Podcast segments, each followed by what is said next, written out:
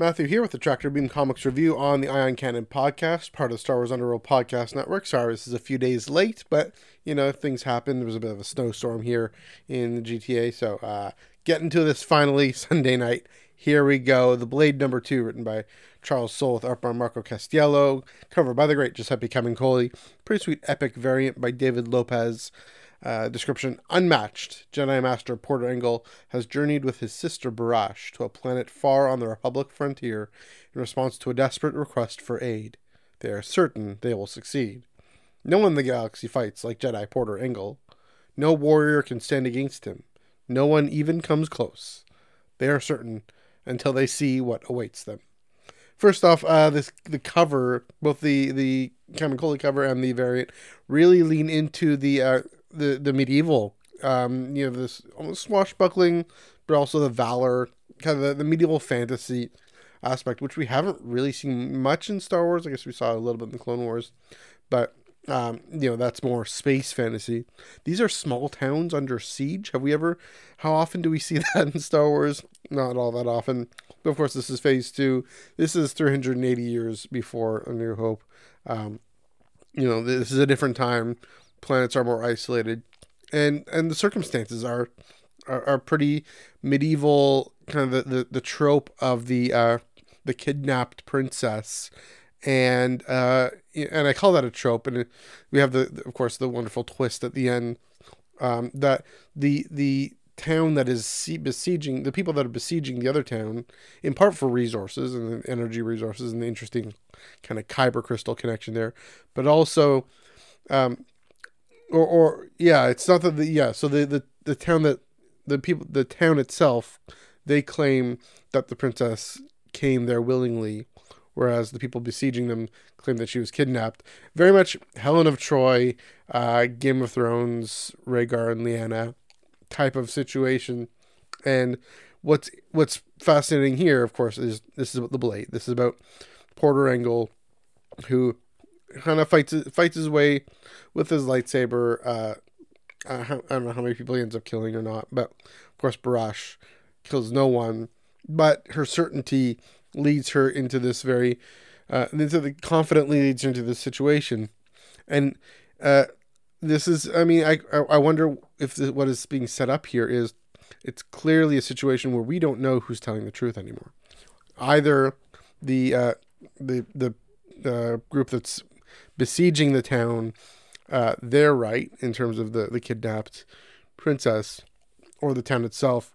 They gone willingly, and of course, you know, in of course with Helen of Troy and the Iliad and Game of Thrones, Arpa that that results in, in a in a siege in a conflict. And um, again, what what's fascinating is Barash is in the middle of this.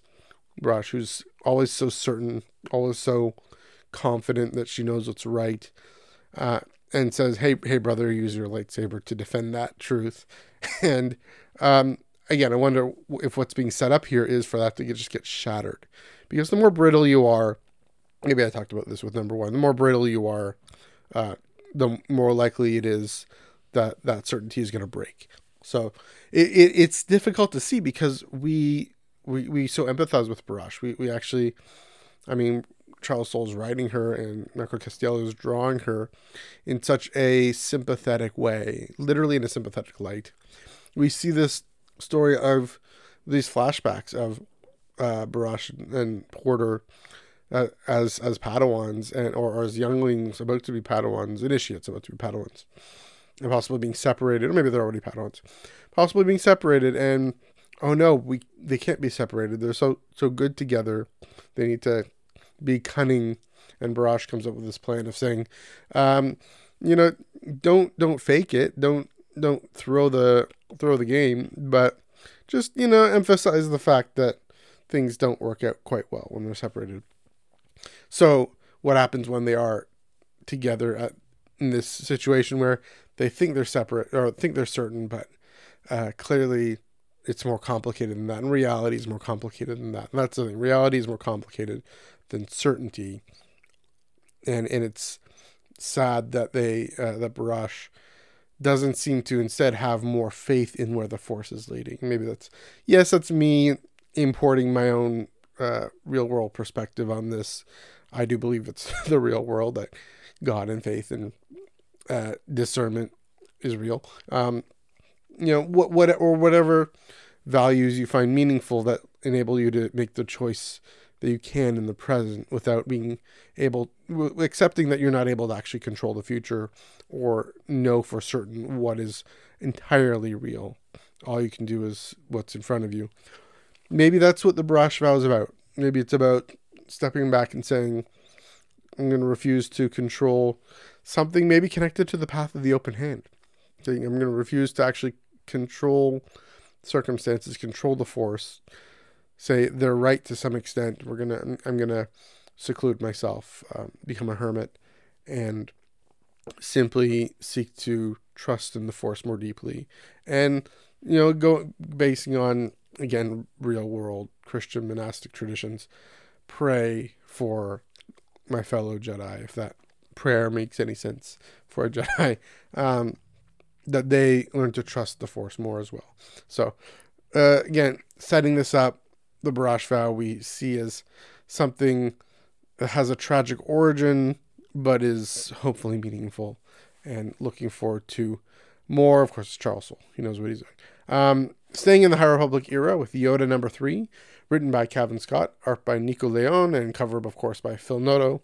Yoda has failed. That's a great start. Yoda's experiment with the Scalvi has ended in disaster. The situation on Turak worse than ever. A new generation has risen up since the Jedi Master first came to the planet, a generation that still hasn't learned the most important lesson of all. Will Yoda abandon those who need him most in their hour of need? So there's a time jump here, and a very intriguing one, where you have uh, Bree, I think his name is that his name? Yeah, he's he's older. He's the one who had killed uh, the, this uh, this the other species, a member of the other species. He's hailed as a hero, but it weighs so heavily on his conscience. And with the benefit of time, of years to process, to work through, to look back and see and understand actually that was a moral failure and I'm not a hero. All I've done is exacerbate this conflict. Yes, these this these people have left us alone, but I've failed to understand their perspective, their point of view, why they felt the need to actually come and raid us in the first place. And yes, it's a good thing that they've left us alone, but this younger generation refuses to accept that this other group can be vulnerable. It's kind of making me think of on a large, much larger scale, global scale of the Cold War. Right, the the Soviets were this big bad, who were this evil empire, but really they were uh, they were really vulnerable, really falling apart, crumbling from the inside, and no wonder they would lash out. And so uh, lash out in violence and mutually assured destruction, and the that instinct to hunker down and, and defend yourself because you're vulnerable, and that's the thing.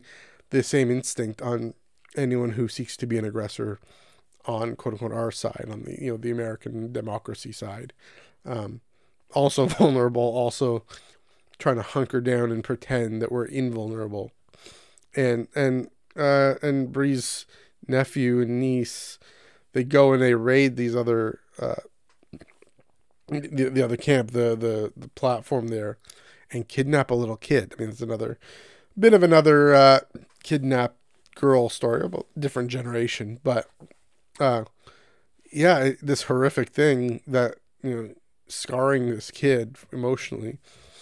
In comes Turak, uh, or in comes Bree.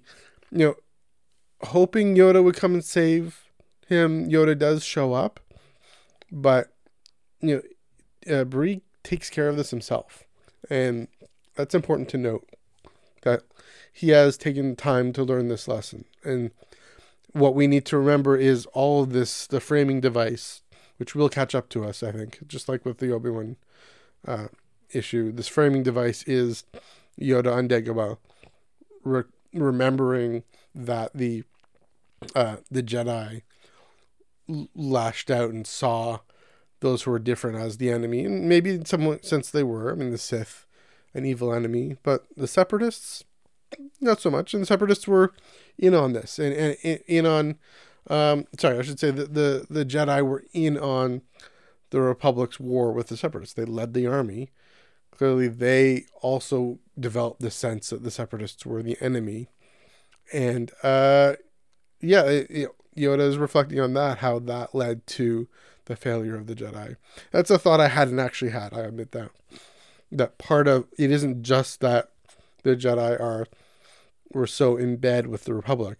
They were in bed with the Republic's uh, refusal to accept the the arguments and, and, claims and hopes of the people of the Outer Rim.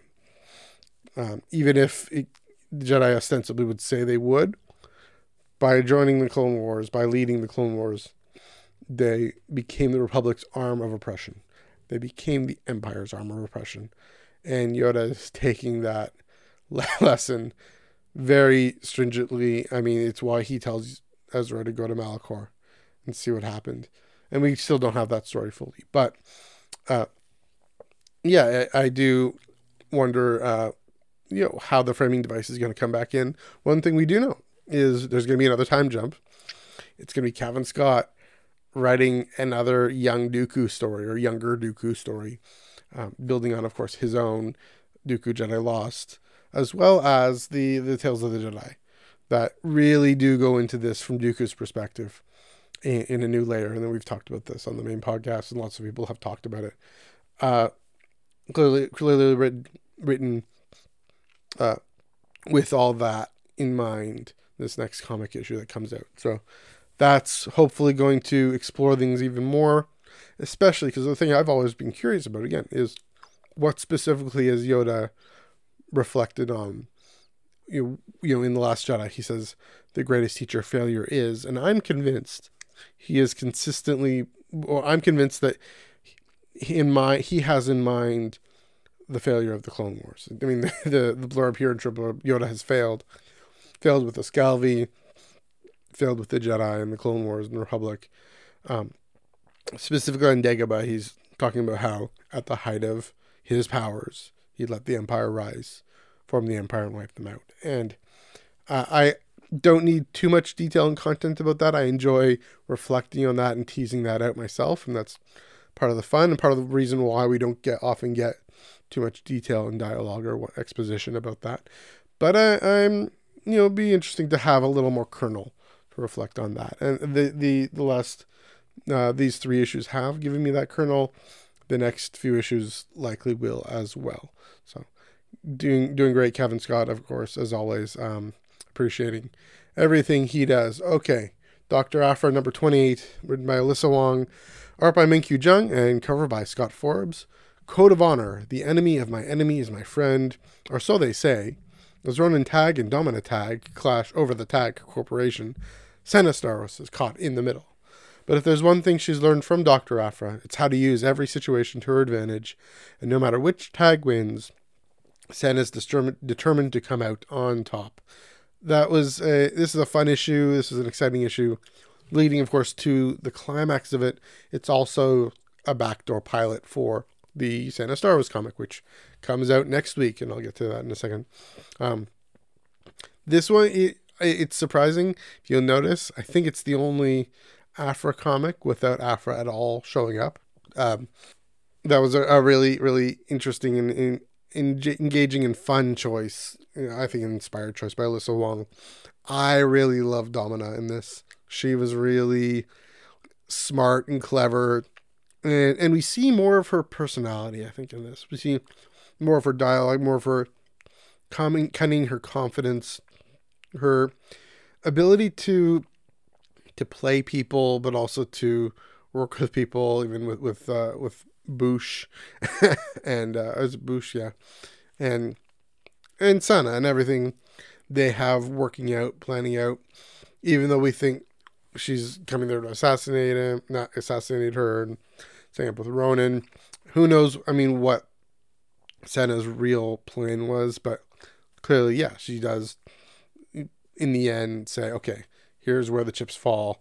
Uh, I'm gonna go with Domina, both because that's just how the situation worked out, that Ronan ends up in the, the losing circumstance. But also, I think because Domina is so convincing and so compelling, and even if she's just saying the the political playing the political game and saying the words she needs to say, uh, it's still you know, I'm not I don't want to say inspiring leadership, but um, juicy. That's what she is. She's a really juicy, not necessarily not not not at all a good guy. She's definitely villainous, but she's not nasty in the same way. Maybe she's a little nasty, but she's not evil or or good either way. She's kind of neutral, but yeah, kind of chaotic neutral is what she is. Maybe not. I don't know if I, I get those Dungeons and Dragons things right. But anyway, um, uh, this is making me want more Domina tag, which I, I didn't expect. But we're getting more more Sana Starros. So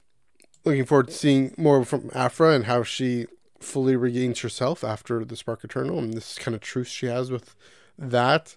But for now, I gotta gotta wait for that because they needed this little sort of interlude to tie up the loose end of Ronan and introduce Sana as as more of a character in her own right. So until next week, that is what the tractor beam dragged in.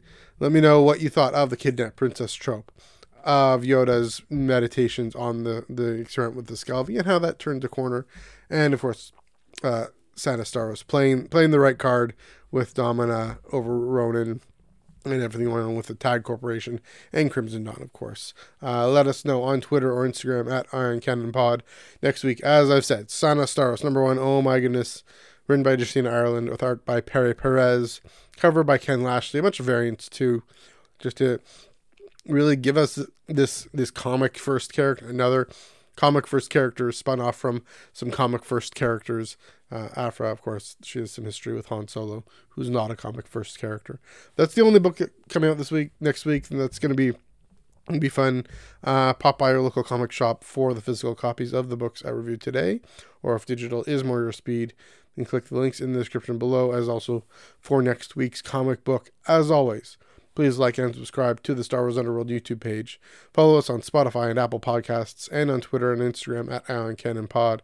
Keep it locked on the full Eye on Canon podcast coming to you live on that Star Wars Underworld YouTube channel, on Eye on Canon's Twitter and Twitch, Underworld's Twitter, Underworld's Facebook, this and every Monday night, tomorrow, 5 p.m. Pacific, 8 p.m. Eastern, and then right here on Spotify and Apple Podcasts. Until then, happy reading